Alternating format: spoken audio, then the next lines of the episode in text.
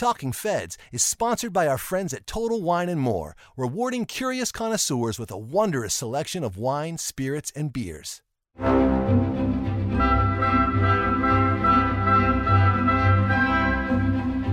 Welcome to Talking Feds, a roundtable that brings together prominent figures from government law and journalism for a dynamic discussion of the most important topics of the day.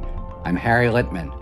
It's been a week of stresses and challenges to the country from Afghanistan to Austin, Texas, and many places in between. The U.S. military no longer has boots on the ground in Afghanistan for the first time in 20 years, and almost simultaneous with its withdrawal, the Taliban filled the breach and regained power. In a primetime speech to the country, President Biden insisted that the windup of the war had been a success, even as Republicans pilloried the effort. Secretary of State Tony Blinken said that the withdrawal marks a new chapter of America's engagement in which we will lead with diplomacy. But how that will work and the possible international repercussions of having essentially given up on the long standing effort to defeat the Taliban remain to be seen. The U.S. Supreme Court, in a 5 4 decision by the five most conservative justices, declined to stay a draconian abortion law in Texas that is flatly irreconcilable with the court's governing precedents. Democrats cried foul and revived proposals to change the court's structure and to pass federal legislation to protect abortion rights and the January 6 Select Committee flexed its muscles with document requests that portended a probing review of the possible involvement in the insurrection of Republican leaders such as Kevin McCarthy and Jim Jordan. To size up and analyze these turbulent developments at home and abroad, we have a great panel of leading voices from government, journalism, and the private sector, all returning guests to Talking Feds and they are Jon Alter, an author, political analyst, documentary filmmaker, columnist, television producer, and radio host. He is also the author of three New York Times bestsellers and recently launched a newsletter, Old Goats Ruminating with Friends. Thanks for being here. Thanks so much for having me, Harry. Glad to be here.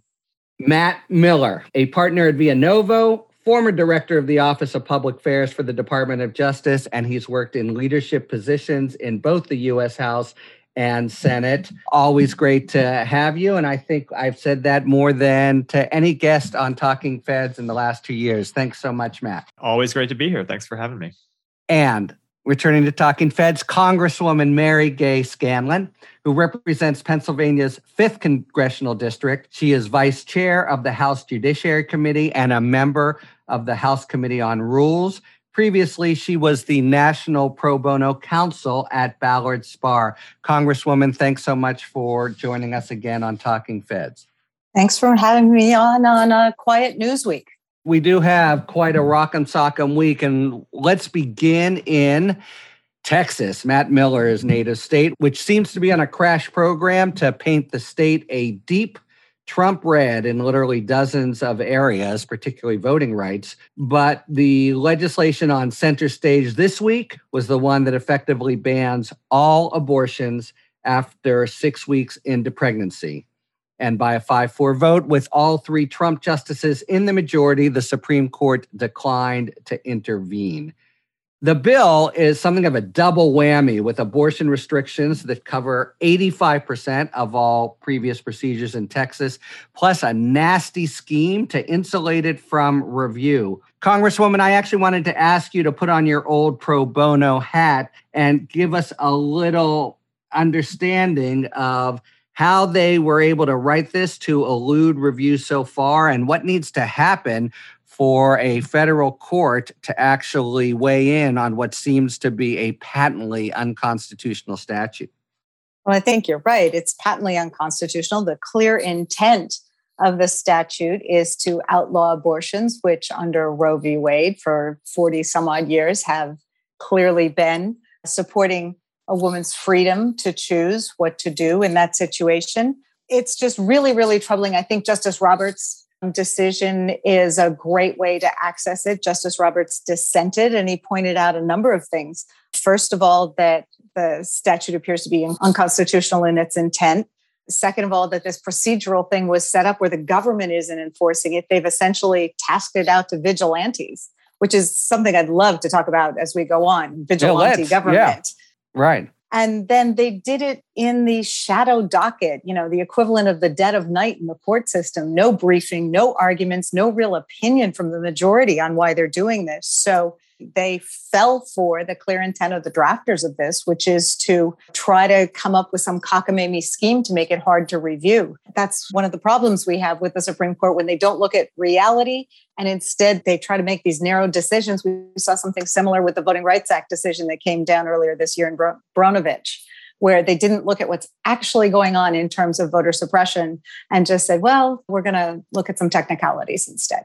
Yeah, I mean, you could say they fell for, or you really could say they capitulated. It gets very legally arcane very quickly, but I'll just put on my Supreme Court clerk pointy hat and say, you know, basically, whenever a statute like this passes, you can sue the state officials to enjoin their executing it. And they have this very clever scheme and really dastardly set up by a former Scalia clerk, actually, to make it, as you say, Congresswoman, the province of individuals to try to enforce the scheme and get $10,000 a pop.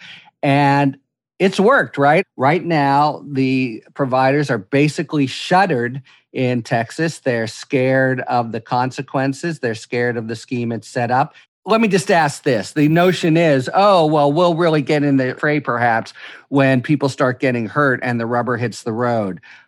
Is it the case right now that pregnant women in Texas are being denied medical treatment? Hasn't the rubber already hit the road, as it were, in Texas? Yeah, it absolutely has. That's the thing that can't be undone here, right? Which is why the I think the argue why typically you would see an injunction in a case like this is when someone's constitutional rights are going to be impinged upon in a way that cannot be reversed, that the court would enjoin the statute while they figure out what to do about the underlying constitutional questions. You raised the question of whether the court kind of fell for it or acquiesced. I think they absolutely they fell for it because they wanted to fall for it. This scheme was designed to get this exact type of judicial ruling, to have the courts kind of throw up their hands and say, well, we don't know what to do here. We don't know uh, who to enjoin. So we're going to do nothing. And so now there are women in Texas who have the constitutional right to an abortion under longstanding Supreme Court doctrine who are not able to get one. And I, I, think the logic of the majority obviously falls apart when you think of just about any other constitutional right, especially any constitutional right that conservatives would endorse, say the right to bear arms or the right to criticize Republican politicians. If you had California or New York or any other Democratic state, you pass a law, say, outline any type of gun ownership in that state and leaving the enforcement mechanism to private citizens, you can bet the Supreme Court would rush to enjoin that statute and they wouldn't worry about any of the procedural niceties. They wouldn't worry about any of the problems that they supposedly got hung up on here. They would enjoin the statute because it was a clear violation of individual constitutional rights. And the fact that they didn't do so here, I mean, look, it's obvious. Sometimes it's pretty obvious and pretty transparent what's happening. It's a majority that is very hostile to abortion rights and are looking for any chance uh, to gut those rights. And this is probably, I'm sad to say, it's not a not a, a novel observation on my part, just the tip of the iceberg of what's coming with this majority. Yeah. And by the way, to your point, the very five did just that, jumped over the procedural niceties in a California case raising religious rights, and that there it wasn't a problem. I would say plainly that any court between 1973 and 2016 would not have let this law go into effect. Should we now expect a whole wave of copycat bills with this same sort of nasty strategy for evading reviews in other states? Well, I think they're going to try in a number of different state legislatures, but I'm not sure they're going to be successful. I think the politics of this issue are being transformed as we speak and in a way that is very unfavorable for Republicans. I've been reading the political tweets about this all day. It's a disaster politically for Republicans. We're not sure how it'll manifest itself in the midterms, but because they're a long way away and there could be other issues. But It's a real problem with suburban women who care about this issue. And you have to understand that since 1973, the threat to uh, a woman's right to choose has been an abstraction. It's been something that a lot of voters go, well, the liberals are always crying wolf about this. They're always saying that bad things are going to happen. Well, now it's happened, and it'll probably happen in the Mississippi case too. And that I think will have a big effect on the politics. And so I think in some states, some very red states, you'll see copycat bills. But in other bigger states that are more competitive, I think it's going to be harder because a lot of Republican political operatives recognize that it's a disaster. Part of the question is how much pushback there is. So I want to ask the Congresswoman whether she plans to invite all nine justices to testify before the Judiciary Committee about the abuses, I would actually call it the corruption of the shadow docket. They're obviously not going to answer questions about pending cases, but at least they can talk about the abomination of our Supreme Court decisions circumventing you know, oral arguments, circumventing courts of appeal, basically creating a kind of a uh, dark court. I've certainly been seeing a lot about the political impact and the idea that the GOP is now like the dog that caught the car. What does it do with it once it catches it? Because this is, I have a daughter in her late 20s, and she has some pretty strong opinions about this, as do most of her peers. The world has changed, and this is not a popular stance to be pushing. I mean, so we've already got a party that's uh, radical right extremists seem to be running the show. And now they're going to have this hung around their neck. So I think that's going to be pretty interesting. As for inviting the Supreme Court justices to testify, I, I know that the Senate Judiciary Committee has said, already said they're going to be holding some hearings, just kind of cringing inwardly as I think about all the subpoenas we've been trying to enforce over the last couple years against the administration. But so what the heck, we might as well take on another branch. Matt, look, this is an unpopular enactment, even in Texas. So, what is Governor Abbott thinking? It's not just with the voters, but companies who are doing business there. It's sort of a disaster for their employees. But he's obviously going pedal to the metal What's his political mindset here? You know, Governor Abbott lives like a lot of Texas Republican politicians and a lot of Republican politicians around the country lives in fear of one thing and one thing only. And that's a challenge from the right in the Republican primary.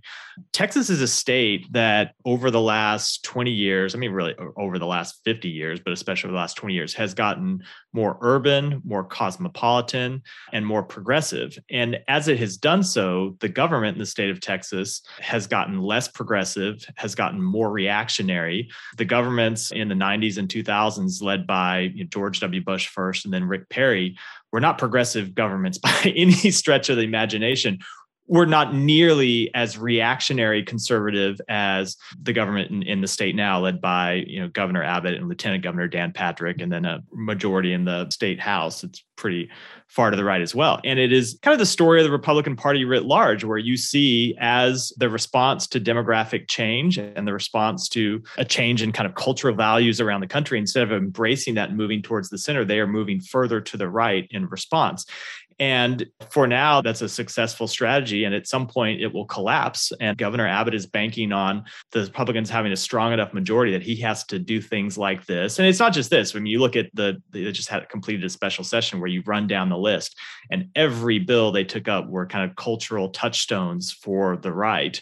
600 all just kind of critical race theory and all this kind of stuff. And it is 100% focused on shoring up his flank from the right and hoping that he can do so in a state that is still just conservative enough that he's got the space to do that and not worry about a general election challenge.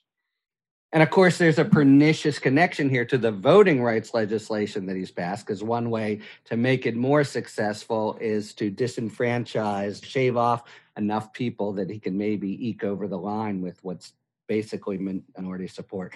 I think we're going to look at the fall of 2021 as the beginning of the end for this uh, right wing domination of so much of our politics. I know that sounds Pollyannish. There are a lot of women in particular going to get hurt between now and then. There's a real, I think, burden on the philanthropic community and billionaires to fly indigent women who need abortions, Texas to New Mexico or wherever, so that they can have their reproductive rights upheld in another state. But I do think that the wheel is turning and that this is a Pyrrhic victory for the right wing. And we'll look back on this time as when many Americans woke up. Democrats have basically ignored these state legislative races. This is where the action is. They, they think, oh, I can't be bothered with that. I'm interested in who runs for president, but I don't even know who my state legislator is. Well, I think that's going to start to end now, and you're going to see some real organizing around this issue because it's no longer an abstraction. Trump was actually pretty out front about this as the focus on legislatures. And speaking of the former president, let's focus in on the court. The result seems particularly galling because it's hard to have a more clear demonstration of the dividend of the McConnell Trump kind of brass knuckles campaign to stack the court.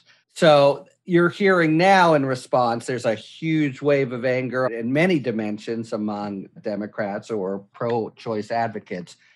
At the end of the day, there's a lot of talk about reforming the court. Is that going anywhere? Actually, fundamental changes to the Supreme Court and terms and numbers? Well, certainly, we have a bill that's circulating about that. And as you noted, there's been an increase in attention to that bill, but there was an increase in attention to that bill after the Brnovich voting rights decision. So, as long as the court continues to tack further right or wherever it is it's going, radical right, I think there is going to be attention on that. As someone who's been involved with the court system, it really completely politicizes the court. And you hate to see that. I have long been interested in some of the reforms that we might need in order to address caseload and the resources that the court needs. And if this commission or other ideas about court reform say, hey, for example, we don't have enough justices to handle the circuit work. You know, we have however many circuits 11, 12, 13, whatever we are up to now. And we had to do it for that reason. I think that's a very different consideration.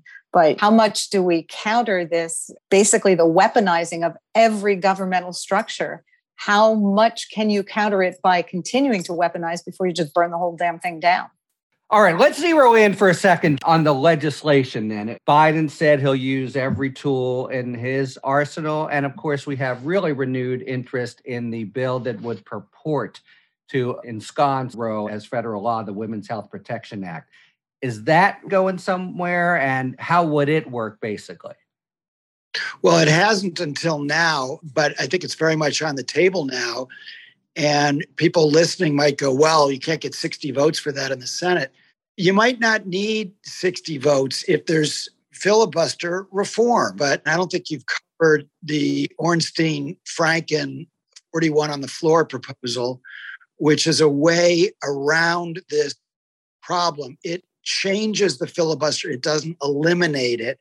And Joe Manchin has said publicly that he's open to this kind of idea. Instead of requiring 60 votes to move on to majority vote, you require those blocking the vote to have 41 members on the floor at all times and only germane debates. This can be done with a, a, simple rule change, you know, that the Democrats can do with 50 vote, 51 votes and it changes the onus those trying to you know prevent majority votes in the US Senate and if this was done you know I just interviewed Al Franken about this last week and he was absolutely confident that the Republicans, in part because they're so old, it's sort of like using gerontocracy to defend democracy, that they would not be able to sustain this. Remember, the longest filibuster of all time is only 24 hours.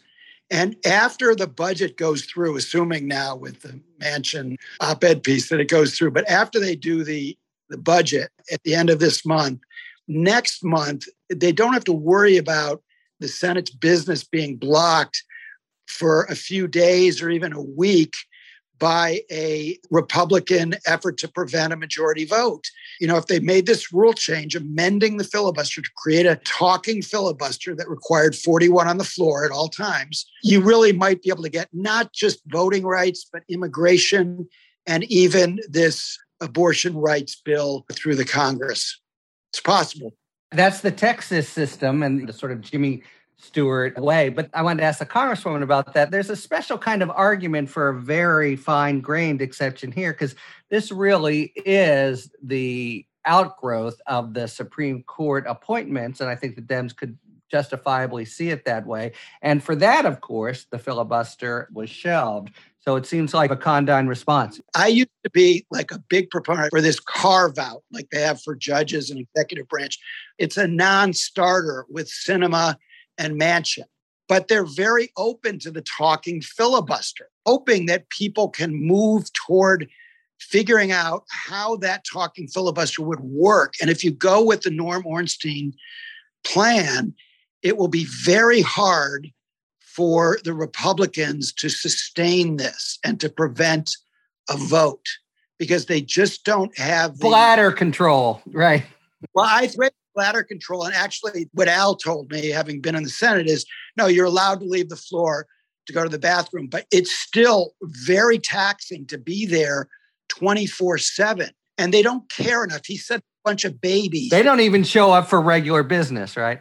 They won't yeah. do it. They won't do it. So bills can go through with 51 votes. Congresswoman, you're actually one of the co sponsors of the Women's Health Protection Act. Can you talk to us a little bit about it, the basic mechanism, and what you see as its prospects now?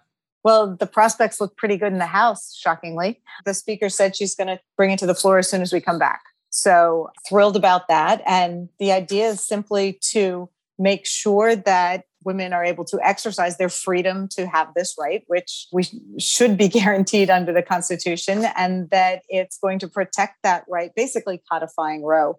But I think you're right. The real barrier is obviously the Senate. And I think Mr. Alter's correct that they just don't care enough it's really frustrating as a relatively new member of the House to work your tail off and have all these hearings and pass all this legislation and see 75, 80% of it never even gets consideration. And even when things do go over, I'm trying to remember what the, the big bill was that we sent over a year ago. Someone asked for it to be read on the floor, and we then waste 24 hours making clerks read it on the floor. You want the bill read on the floor, you go read it on the floor, right? So you got this crazy system because of the filibuster is currently constituted that means that a minority can completely veto everything in government. And that just means it's dysfunctional. It's got to change in some manner. All right, quick closeout question on this.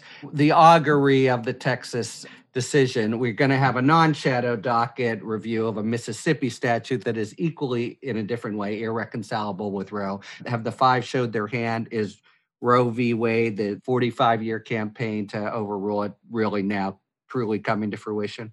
I just this morning talked to somebody who works for abortion rights organization, and she said that they believe they will lose the Mississippi case. And the thing is, you can't imagine, unlike other cases, it's sort of hard to imagine the overruling, but it's even harder to imagine any case affirming that statute that lets anything like Roe, the remnants, the embers of Roe stand. All right, it is now time for a spirited debate brought to you by our sponsor, Total Wine and More.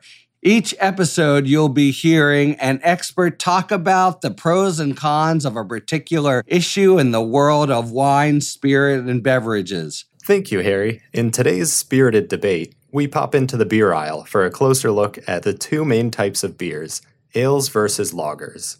And to help separate lagers from ales, it first comes down to one thing fermentation. That's the process where the yeast does its magic to give the beer its alcohol content and carbonation. Now, ales are fermented with top fermenting yeast at warm temperatures, somewhere between 60 and 70 degrees Fahrenheit, whereas lagers are fermented with bottom fermenting yeast at colder temperatures, between 35 and 50 degrees Fahrenheit. Because of their warm fermentations, ales can generally ferment and age in a relatively short period of time, three to five weeks. Lagers can take longer, up to six to eight weeks. The difference in temperatures and time means this. The quicker fermentation in ales, including stouts, hefeweizens, pale ales, and IPAs, creates a fruitier, spicier flavor that's crisp and refreshing. At Total Wine and More, we have over 1,100 ales, so you can explore all you want. Lagers, including Helles, Pilsners, and my personal favorite, Shiner Bock, have a smoother, richer, more mellow, and robust flavor than ales, thanks to their longer fermentation time. We can thank the Bavarian brewers from the Middle Ages for discovering the benefits of longer fermentation after storing their brews in ice caves during the winter. In fact, lager in German means to store, which adds up since lager beer was brewed, covered, and stored with ice harvested from nearby lakes. At Total Wine and More, we have an ice cave of our own filled with a huge selection of ales and lagers from around the world. Just remember the next time you enjoy one, give a little cheers to fermentation. It's now time to take a moment for our sidebar feature which explains some of the issues and relationships that are prominent in the news. Today, we're going to talk about the Freedom of Information Act, a juggernaut federal law that gives any member of the public power to get records from a federal agency, subject, however, to important exceptions. And to explain it, we are really pleased to welcome Reid Scott, an American actor best known for his roles in My Boys the TBS comedy where he plays Brendan Brano Dorff, and for his role as Dan Egan in the great, great HBO series Veep. So I give you Reid Scott on the Freedom of Information Act. What is the Freedom of Information Act? The Freedom of Information Act, or FOIA, is the law that lets individuals and the press obtain records of what the government is doing. These records can be anything from your grandfather's military discharge papers to a request from the New York Times for records about whom cabinet officials regularly meet with. Under the law, federal agencies must disclose requested information unless it is covered by one or more specific exemptions or exclusions. These include classified information, information related to law enforcement and criminal investigations, internal deliberations and privileged information, trade secrets, personal information of individuals, and, oddly enough, information about oil wells. FOIA applies to executive branch departments, agencies, and offices. Under FOIA, individuals can request any agency record, such as documents, photographs, videos, maps, email, and electronic records in the possession of the agency. The requester doesn't need any special form of magic words, just a reasonable written description of the records sought. An agency must produce any responsive documents not subject to an exemption or exclusion. However, the agency is allowed to charge reasonable costs for searching in producing the documents. Most federal agency websites have information on how to make a request. Agencies sometimes refuse to produce records in response to even valid requests. For example, they may rely on an overly expansive view of an exception to disclosure, or they may wrongly claim that they have no responsive records. When that happens, FOIA empowers the requester to file an administrative appeal and then to sue the government to force it to respond properly. FOIA requests are typically processed quickly. The default time is 20 working days or about one month. That can be extended for complex requests and also expedited for certain urgent ones. FOIA requests and litigation can produce powerful information about the workings of the government. For example, in May, a judge ordered the Department of Justice to produce the memos relied on by Bill Barr in determining that former President Trump had not committed obstruction of justice. In response, DOJ released more of the memo that had previously been seen, although it continues to appeal the ruling. In July, the New York Times obtained documents further establishing that top Trump officials believed that he froze security assistance to Ukraine to gain leverage over its president who he was then asking to announce an investigation into Hunter Biden. For Talking Feds, I'm Reid Scott. Thank you very much, Reid Scott, for that explanation of FOIA. You can see Reid soon in the upcoming Spider Man film Venom Let There Be Carnage, opening nationwide October 15th.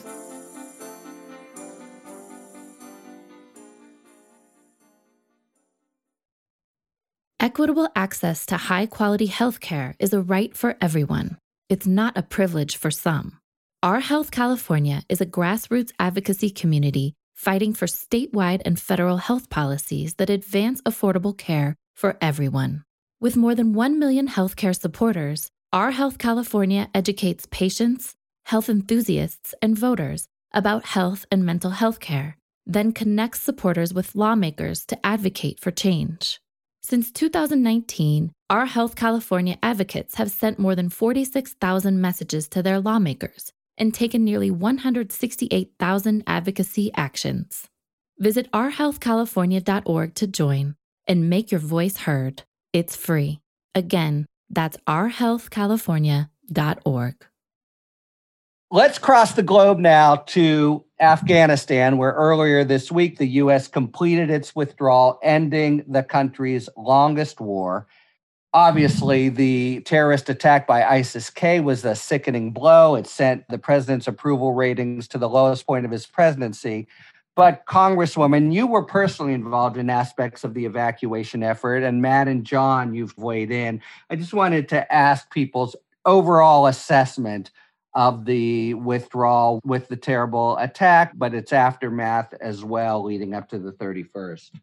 I have to say, the withdrawal itself seems to be broadly popular with the American people, with people from both parties, and certainly was endorsed by the last administration as well.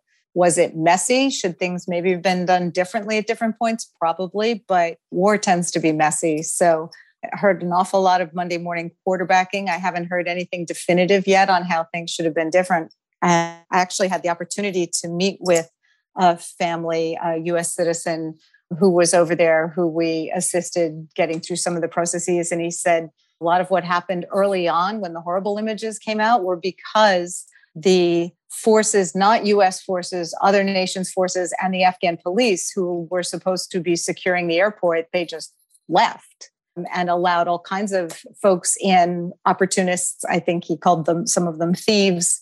And so the early chaos was not a US failing, but the folks who had been doing the job and then stopped. I've been thinking a lot about the scene in the Hemingway novel, The Sun Also Rises, where one of the characters asks the other, how did you go bankrupt? And his answer was two ways, gradually and then suddenly. I mean, that's what happened here. Look, the policy and the faith inside Afghanistan in the Afghan government went bankrupt over a long, gradual period. And then it happened very suddenly. And what we saw were the effects of when that collapse happened suddenly.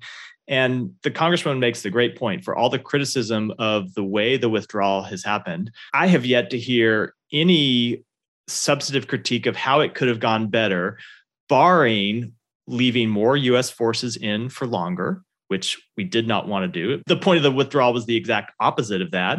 Or two, taking steps in that interim period between our initial withdrawal and the collapse of the government that would have undermined the government and further hastened that collapse. So, sure, we could have withdrawn our embassy immediately. That would have been a clear sign that we had no faith in the government and probably led to it to collapse mm-hmm. even more quickly. Look, I am sure there are things that we could have done differently. Over years, we should have been vetting and helping facilitate the immigration of Afghans who assisted our military effort and assisted our political efforts there.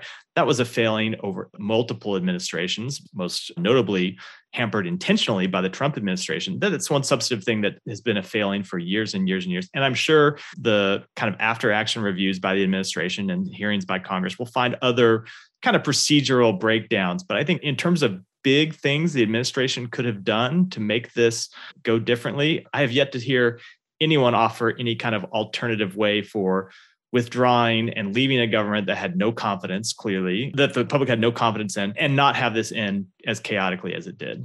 I just wanted to jump on one thing the, the issue about getting the SIV, the visas for our allies over there. And this is one of the reasons my office was so involved in trying to get folks out. I did that work before I went to Congress. There's a group called IRAP. that started as the Iraqi Refugee Assistance Project and then evolved it was helping both Afghan and Iraqi allies who worked as translators, interpreters, worked in the embassies, etc. So going back a decade, it was an onerous, time-consuming process. It could take 5 to 7 years to get someone out. It was so bad. In 2014, John Oliver did a segment on how it was easier for Marines to bring home a pet donkey than it was for them to get out the translator who helped save their lives on a daily basis. I mean, it's been a mess for a long time. Then you layer in COVID, so the embassy is shut. People can't even get the documentation they need. And you layer in Stephen Miller. basically shutting down the whole system. And it's a mess. So we end up with this rapid collapse of the government. We've got people who need visas in a matter of days or hours in a system that doesn't work over a period of years. So that's something I really want to dig into going forward. It's something that Congress tried to push on in the last few months with Jason Crow and some of our other service members, really pushing to try to streamline this process to help the folks that they knew had been such great allies. But that was just a real nightmare scenario and very difficult to navigate. I want to focus on two numbers as a way of telling this story, which I think now is a story of success. And it is the largest evacuation of civilians in world history, the largest, fastest evacuation of civilians. So I wrote a column very critical of the Biden administration early on uh, because of the SIV program and because I thought they just didn't have their act together and they weren't responding to activists in this area. They were ghosting them. A, a, guy named Matt Zeller, who's done some really heroic work in this area, couldn't even get them to return his phone calls at the National Security Council, nor could many members of Congress. But then Zeller was interviewed on MSNBC, I think the 16th of August, and he was asked, Well, how many people, how many Afghans should we be getting out who helped us? And he gave the number 86,000. Well, now, if you subtract the 6,000 Americans who've been extricated, 117,000 Afghans have been evacuated. This is an astonishing story that's taken place in the last two and a half weeks. And I think uh, the old thinking on this is obsolete. And those of us who were critical early on need to revise our judgments. Most people aren't. The same people who supported the war all the way through and are now making ridiculous comparisons between Afghanistan, Korea, South Korea, Japan, and, and Germany. Like we could have had a military force there. These are the pillars of the American foreign policy establishment and the national security establishment who've been all over television picking Joe Biden apart over the last two and a half weeks, never once admitting that they were wrong two weeks ago and wrong in 2009 when they made Barack Obama escalate. And they've been wrong throughout.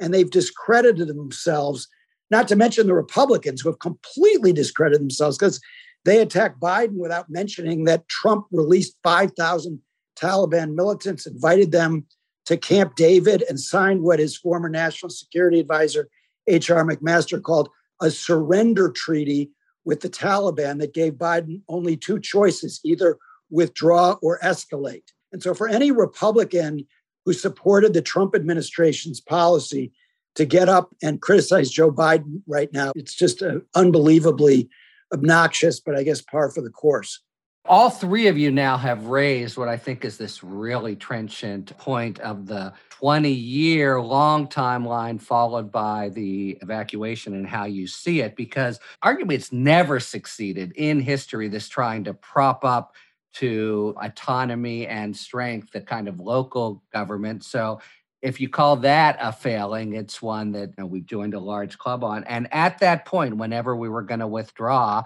nobody had uh, faith, including the government itself, in the US backed government. So it was going to collapse very quickly.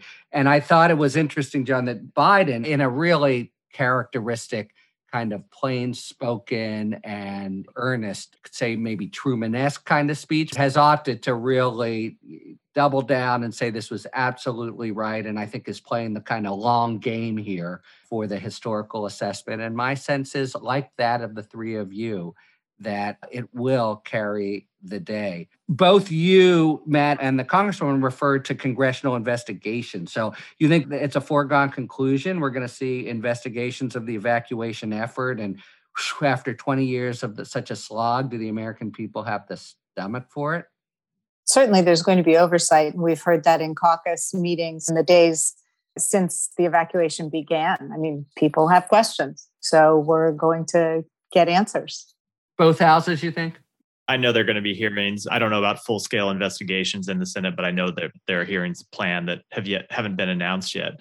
I do want to say one thing about that speech that you referred to that the president made that I haven't seen much commentary on that I found really interesting. There was a point in the speech where these weren't the the president's exact words, but he basically said, I'm not going to be the president that gets up here and lies to you and says everything is going fine when it's not. I'm going to be the president that faces the truth and makes a difficult decision that really was an implicit criticism, not just of the Trump administration, but really of President Obama, with whom he had disagreed on Afghanistan policy while he was vice president.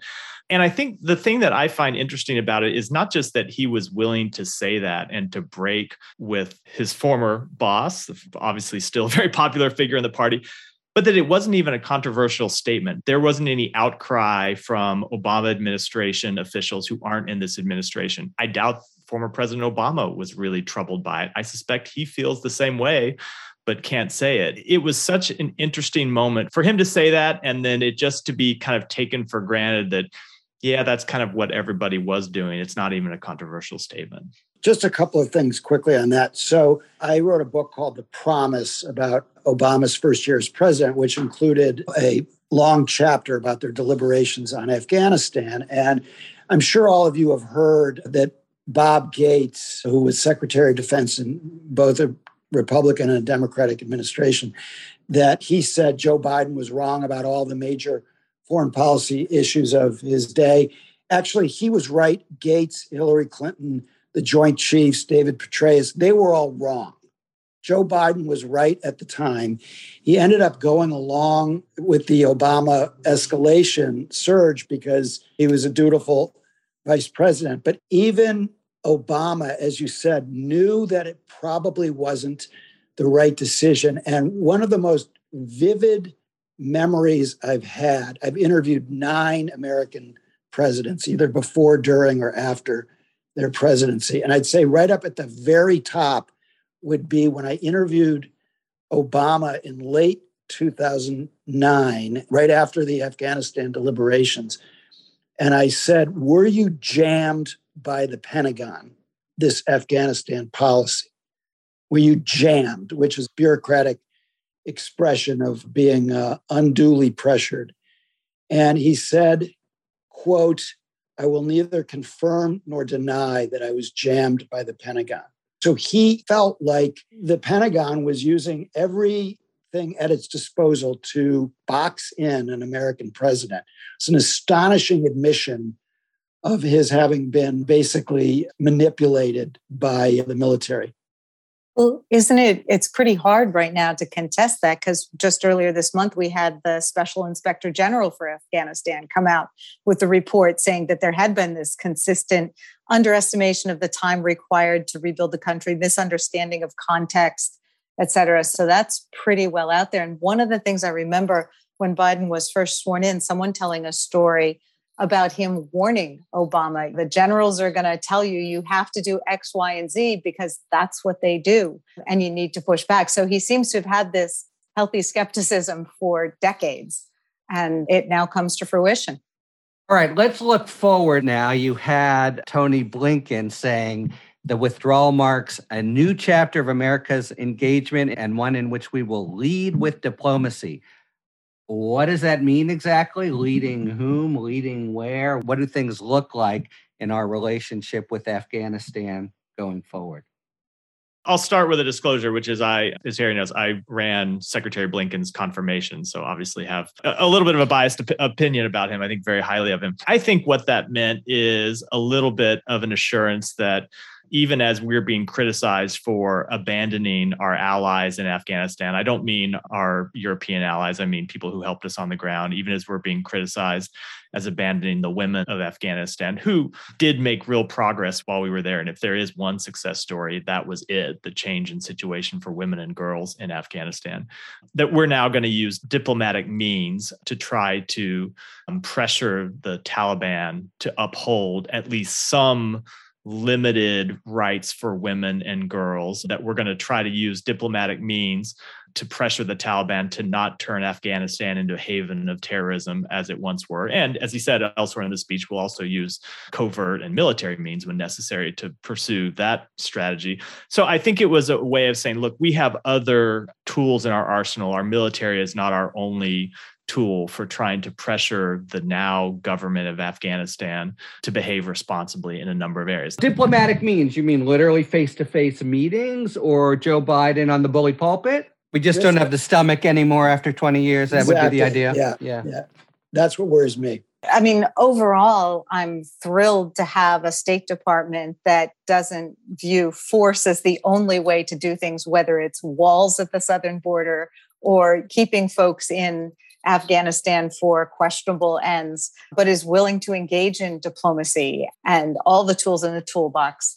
I have to say that drones now are across the political spectrum and they're kind of controversial, or they used to be, but now everyone's for them, and starting with President Obama. All right, we still have a few minutes to cover the January 6th House Committee. Which they've been ramping up their work even over recess, sent out big, wide ranging document requests. Seems like they're really playing for keeps. So, what's your sense of where they're going and when is going to be the next major step? Anybody? I think they just took a major step with the document request. Yeah. Yeah. I think those 11 Republicans, they are very exposed. I know they make a cocky presentation on Fox well, McCarthy just this morning, right, got it made clear he's part of the subject of the subpoena.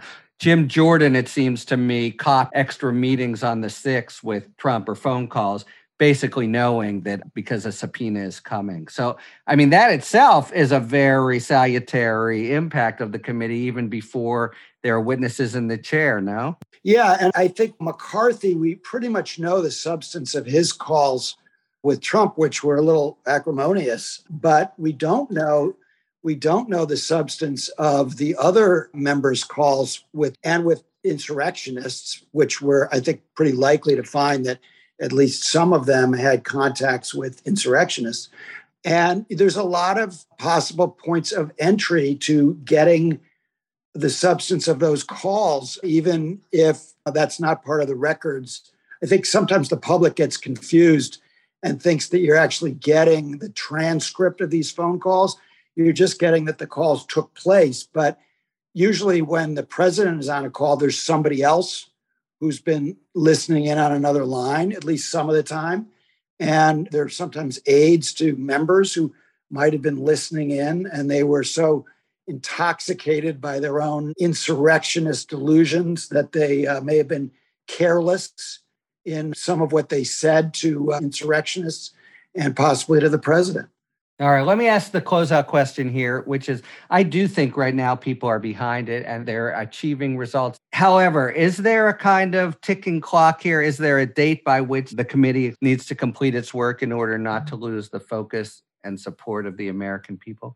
I think it's going to depend on what comes out over time. If, as I suspect, there's going to be gathering avalanche of material because we've had so many roadblocks placed in the way already. It doesn't make sense that there's nothing there, but let's see what happens. We know what only 10% of the folks who were arrested for their activities on that day have moved towards any plea bargaining or sentencing or anything so far. So there's a lot that's still out there to know. And certainly we're learning more every day. I will just add as a lawyer to Jon's point we everyone seems to agree that the DOJ is not going to be aggressively trying to go after former administration members. But if Congress uncovers these things, we're talking about serious, serious crimes of aiding insurrection, and that, if nothing else, could have huge political fallout. I think their deadline is September or October of next year. They have to finish before the election because you have to assume the chance that control of Congress would change and the committee would be shut down. So you have to finish before then. It is important to differentiate the job of congressional committees versus the job of, say, prosecutors.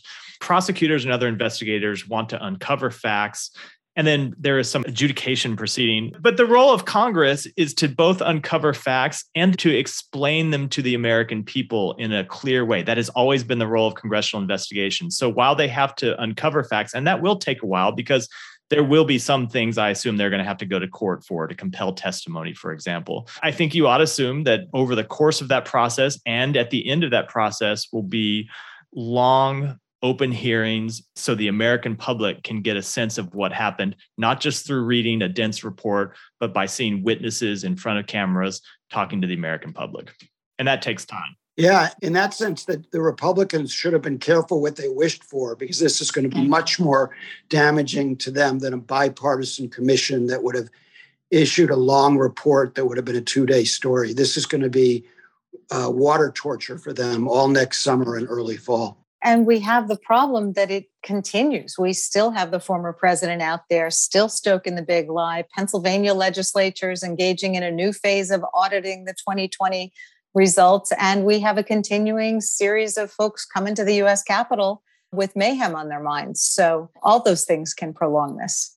So there's an end. We have 90 seconds or so for our final feature of five words or fewer, where we take a question from a listener and each of us has to answer in five words or fewer. And today the question comes from Debbie Peterson, who asks, How can Texas nullify the federal constitution? I think she's got a point of view there coming through, but I think we understand where she's coming from. Anyone? How can Texas nullify the federal constitution? Judges decide what law is. Taking that a step further, I'd say only if SCOTUS is complicit. With the court's consent. Yeehaw. There we go. Oh, ye- and in Texas, yeehaws, we well That's- know is one that's, word. ex- that's Okay. exactly right. That- that's it. I, I think I have nothing to say, but I'll say it can't, but can intimidate. There you have it. That's our episode for today. Thank you very much to Jon, Matt, and Congresswoman Mary Gay Scanlon. And thank you, listeners, for tuning in to Talking Feds. If you like what you've heard, please tell a friend to subscribe to us on Apple Podcasts or wherever they get their podcasts. And please take a moment to rate and review this podcast. You can follow us on Twitter at Talking Feds Pod to find out about future episodes and other Feds related content. You can check us out on the web, talkingfeds.com, where we have full episode transcripts. And you can look to see our latest offerings on Patreon, where we post discussions about special topics exclusively for supporters.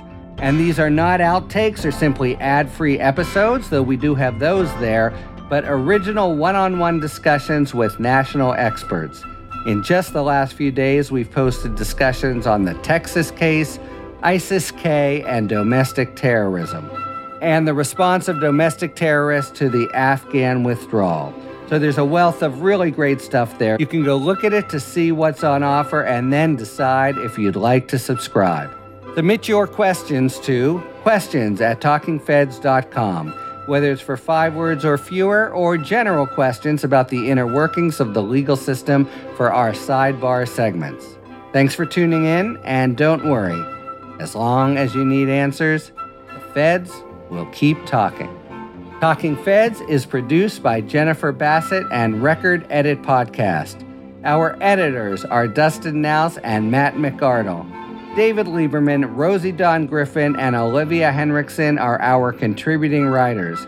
Production assistance by Kalena Tono. Our consulting producer is Andrea Carla Michaels. Thanks very much to Reid Scott for explaining the Freedom of Information Act. Our gratitude, as always, to the amazing Philip Glass, who graciously lets us use his music. Talking Feds is a production of Delito LLC. I'm Harry Litman. See you next time.